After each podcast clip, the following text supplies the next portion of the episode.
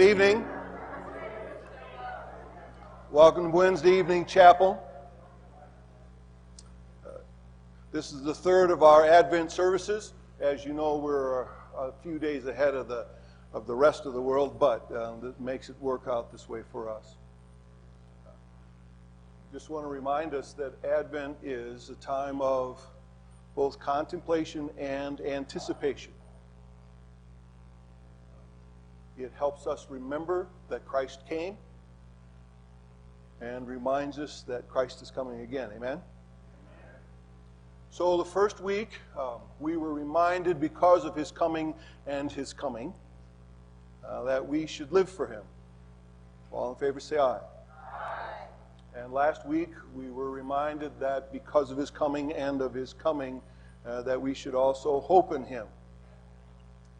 This week, the reason for the pink candle is that we're going to be reminded that we should rejoice in Him. Amen? He came once, He's coming again. That's a reason to party. Well, does that work? Amen. So, we'll light this third candle as a reminder that our lives should reflect His joy because He came and He's coming. All in favor, say aye. aye. All right. We're going to begin with a couple of scripture readings. So take the Bibles that are close to you.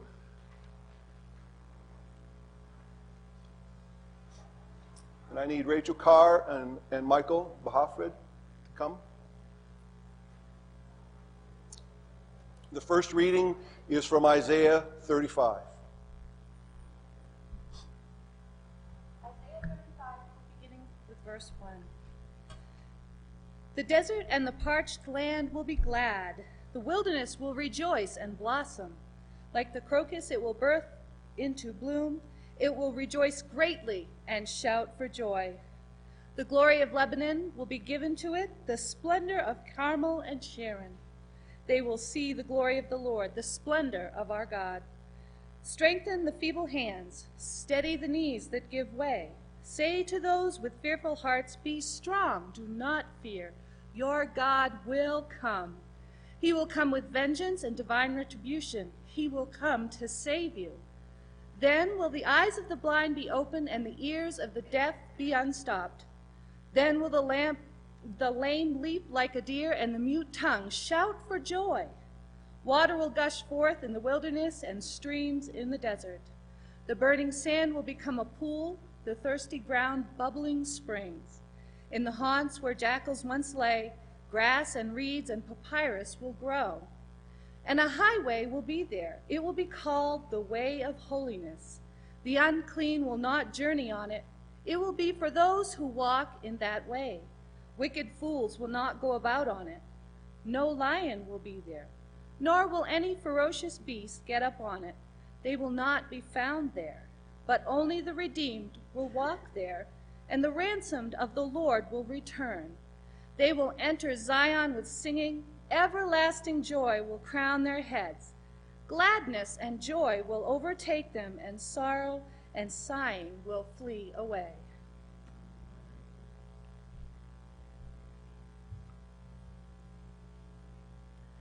Matthew 11:2 Now when John had heard in the prison the works of Christ, he sent two of his disciples, and said unto him, Art thou he that should come, or do we look for another? Jesus then answered and said to them, Go and show John again those things which ye do hear and see. The blind receive their sight, and the lame walk. The lepers are cleansed, and the deaf hear. The dead are raised up, and the poor have the gospel preached to them. And blessed is he whosoever shall not be offended because of me. And as they departed, Jesus began to say unto the multitudes concerning John, what went ye out into the wilderness to see? A reed shaken with the wind? But what went ye out for to see? A man clothed in soft raiment? Behold, they that wear soft clothing are in kings' houses. But what went ye out for to see? A prophet? Yea, I say unto you, and more than a prophet. For this is he of whom it is written, Behold, I send my messenger before thy face, which shall prepare thy way before thee. Verily I say unto you, Among them that are born of women there hath not risen a greater than John the Baptist. Notwithstanding, he that is least in the kingdom of heaven is greater than he.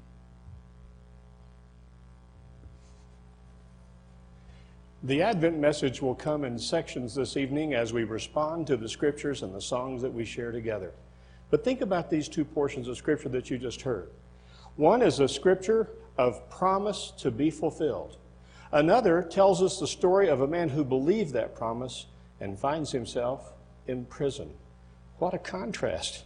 We don't usually think of prison situations at a time of Christmas, but there's a strong Christmas message here. You see, Scripture abounds with references to joy and rejoicing. There is natural joy, gladness, contentment, satisfaction, mirth, cheerfulness. There's moral joy, peace and serenity. And there's spiritual joy, the joy that comes of faith, a rejoicing and a hope that comes in being in right relationship to God and to others. In the Old Testament, there are 10 different words for joy. As a matter of fact, I read once that no other language other than Hebrew has so many words to try to demonstrate the, the totality of biblical joy. The biblical distinctive concerning joy is this it's always coupled with moral rectitude. Pure joy, then, is joy in God as both the source and the object of our joy. In the Isaiah passage, we have a utopian description of how things are going to be for God's people when Messiah reigns. Desert shall become a flourishing agricultural paradise. People will be redeemed, restored, healed, and strengthened. People will no longer live in fear, but in peace and the joy of holiness. Wow, think about that. What a place to live. But the question is this Has it happened yet? Is there really such a place? The Matthew passage tells us of the conveyed correspondence between Jesus and John the Baptist, who rightfully wants to know Am I dying for nothing? Uh, the promise that I believed, is it really here? Did I miss it? Is it yet to come? Notice the answer that Jesus gives.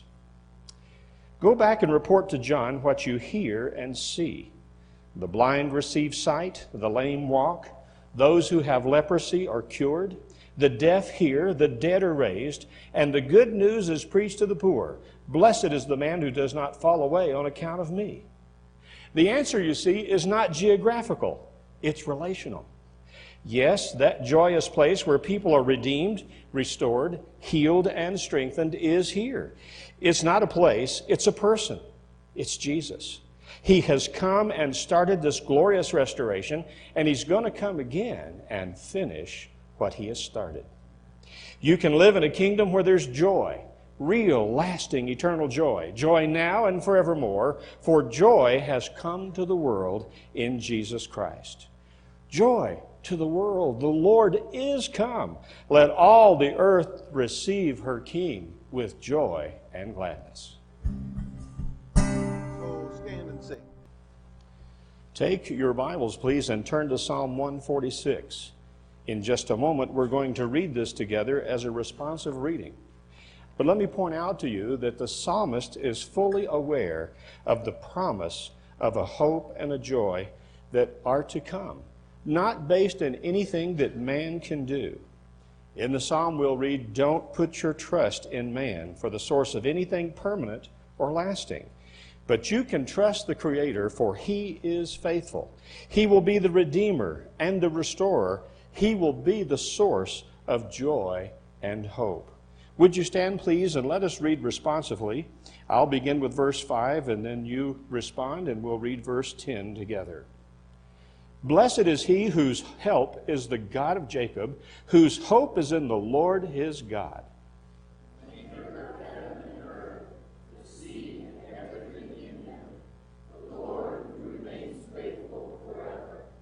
He upholds the cause of the oppressed and gives food to the hungry. The Lord sets prisoners free. The Lord gives sight to the blind. The Lord lifts up those who are bowed down. The Lord loves the righteous. The Lord watches over the alien and sustains the fatherless and the widow, but he frustrates the ways of the wicked. The Lord reigns forever. Your God, O Zion, for all generations. Praise the Lord. Remain standing. Let's sing. Chapter 1. Luke chapter 1, verses 47 through 55. It's Mary's response to all that she's just learned. I think I want us to read it together. Luke chapter 1, beginning with verse 47. My soul glorifies the Lord, and my spirit rejoices in God my Savior, for he has been mindful of the humble state of his servant. From now on, all generations will call me blessed, for the mighty one has done great things for me. Holy is his name. His mercy extends to those who fear him from generation to generation. He has performed mighty deeds with his arm. He has scattered those who are proud in their inmost thoughts. He has brought down rulers from their thrones, but has lifted up the humble. He has filled the hungry with good things, but has sent the rich away empty. He has helped his servant Israel remembering to be merciful to Abraham and his descendants forever, even as he said to our fathers. Well, what a marvelous passage of Scripture, and what a great way for us to celebrate with it.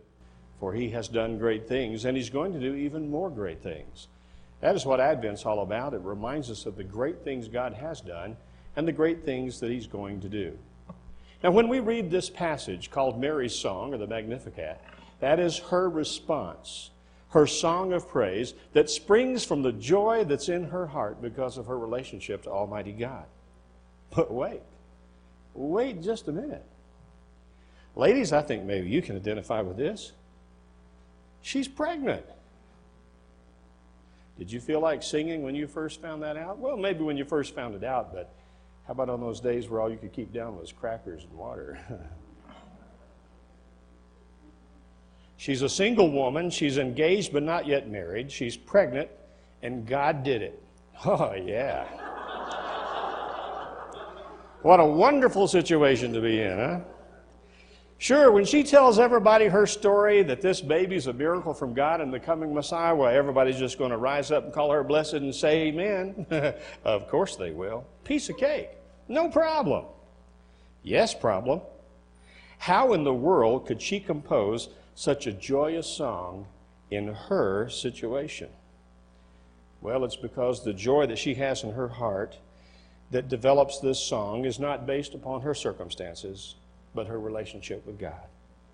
I think you can identify. I don't mean with the pregnancy thing, but moving to Colorado Springs wasn't necessarily easy. Finding a job hadn't been all that easy. Getting that exegetical paper done wasn't all that much of a joy, was it?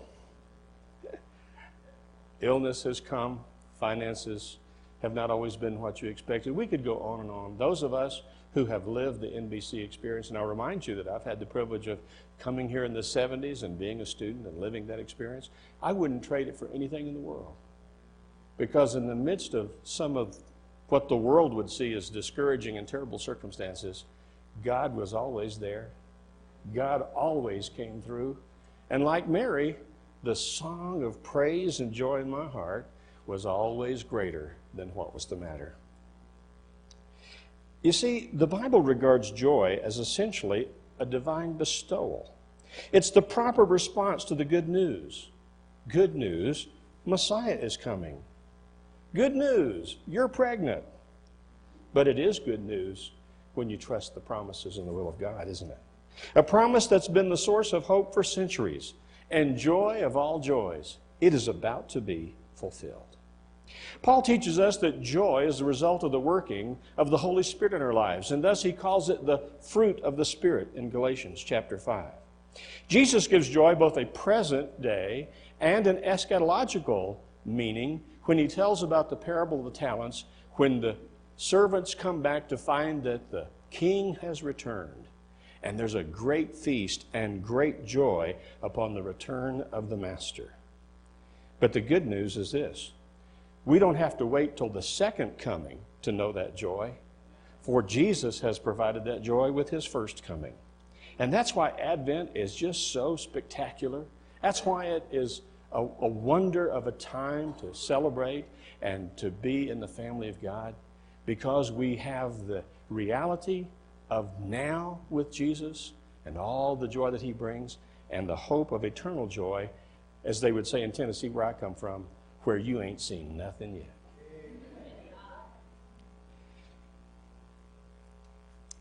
Unfortunately, the world does not know this joy, for it does not abound in the kingdoms of this world, only in the kingdom of God. So many outside the kingdom of God will say, Merry Christmas, Happy New Year, Happy Holidays. They'll pass by and they'll give greetings and they'll enjoy some mirth and some merriment, but it'll come only for a season.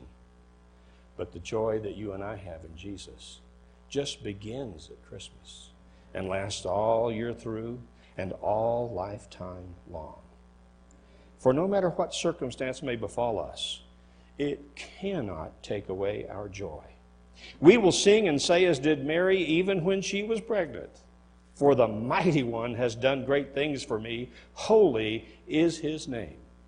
So let it not just be a song, but let it be our testimony, where throughout the year we say, Bless the Lord, O my soul, and all that is within me, praise his holy name. Take your Bibles and turn to James chapter 5. James chapter 5, we're going to read together verses 7 through 10.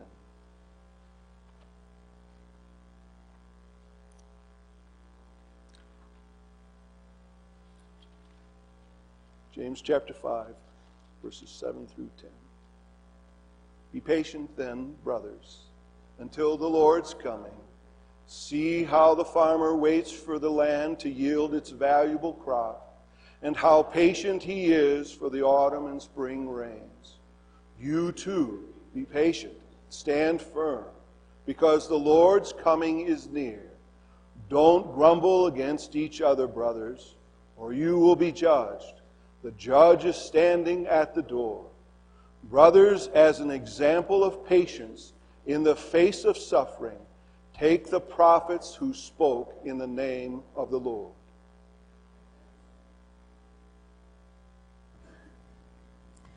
We have a wonderful agricultural example in this passage of what a farmer goes through. He has to wait on seasons with the anticipation of a harvest. I grew up on a cotton farm in Tennessee, and uh, any of you from the South might recognize this term. Uh, I didn't mind the planting because we did that with a machine. and, uh, but I didn't like the hoeing and the chopping because we did that with a machine called a hoe. and it went like that. because, you see, we were hillbillies. We terrace farmed. Terrace farm is where you farm on the sides of hills and you have to kind of build up little terrace to keep the erosion in control. And in those days, in the ancient days of the 50s, uh, there weren't any mechanical uh, choppers or thinners that could work uh, on terraces. Now they're computerized today so they can jump all over the place. Well, I didn't mind the planting, and I loved watching it grow, but I hated the thinning and the chopping. It was always done in the months of June, July, and August. And then there was this wonderful harvest time with cotton. It came in the wintertime. I don't know if any of you ever had the joy of picking cotton, but in those days, there weren't any mechanical pickers that could do it on terraces. So we had this machine. and uh, for you city folks, cotton is a wonderful plant. It has these bolls on it called cotton bolls. And when they ripen and the cotton is fibrous and ready to be harvested, it opens up like this, just so you can reach in there and get that. But the only problem is on every one of these little bolls is a needle like pinpoint. And if you reach just wrong and you don't get in between those, well, it doesn't take a lot of imagination to know. It seems like that harvest always comes with a price. So does joy.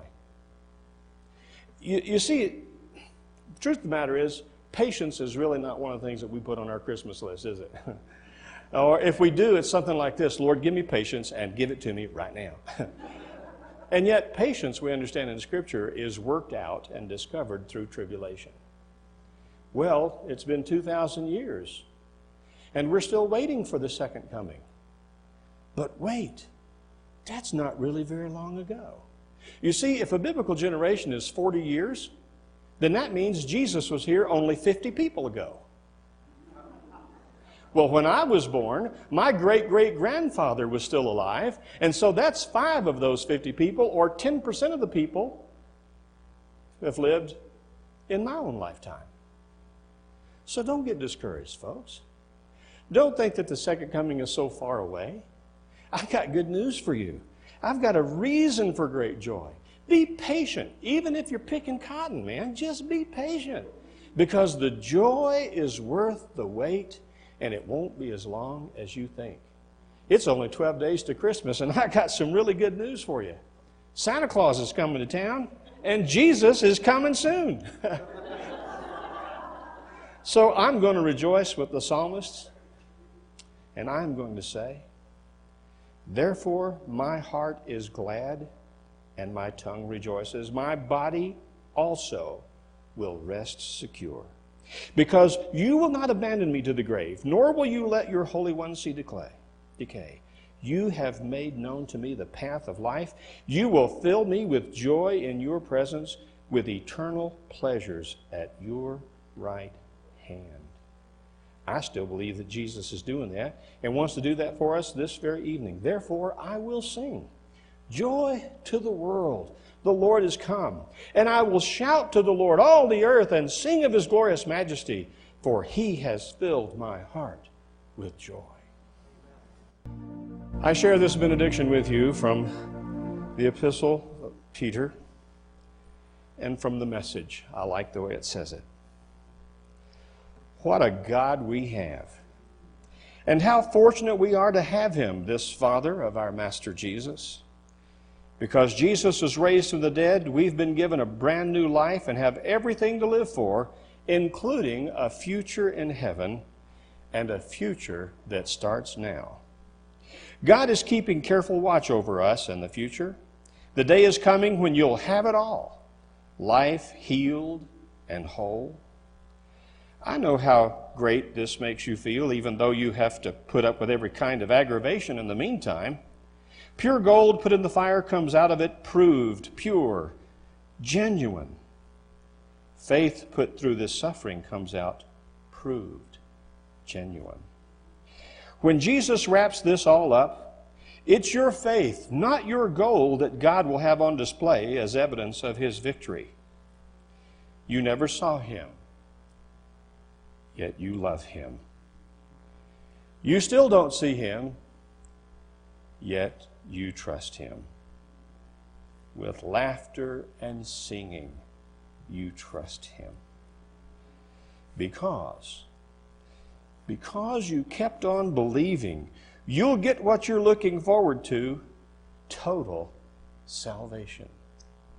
So look under your spiritual Christmas tree, all wrapped in love, with a beautiful bow and a gift tag that says, From Jesus to you. Merry Christmas. God bless you.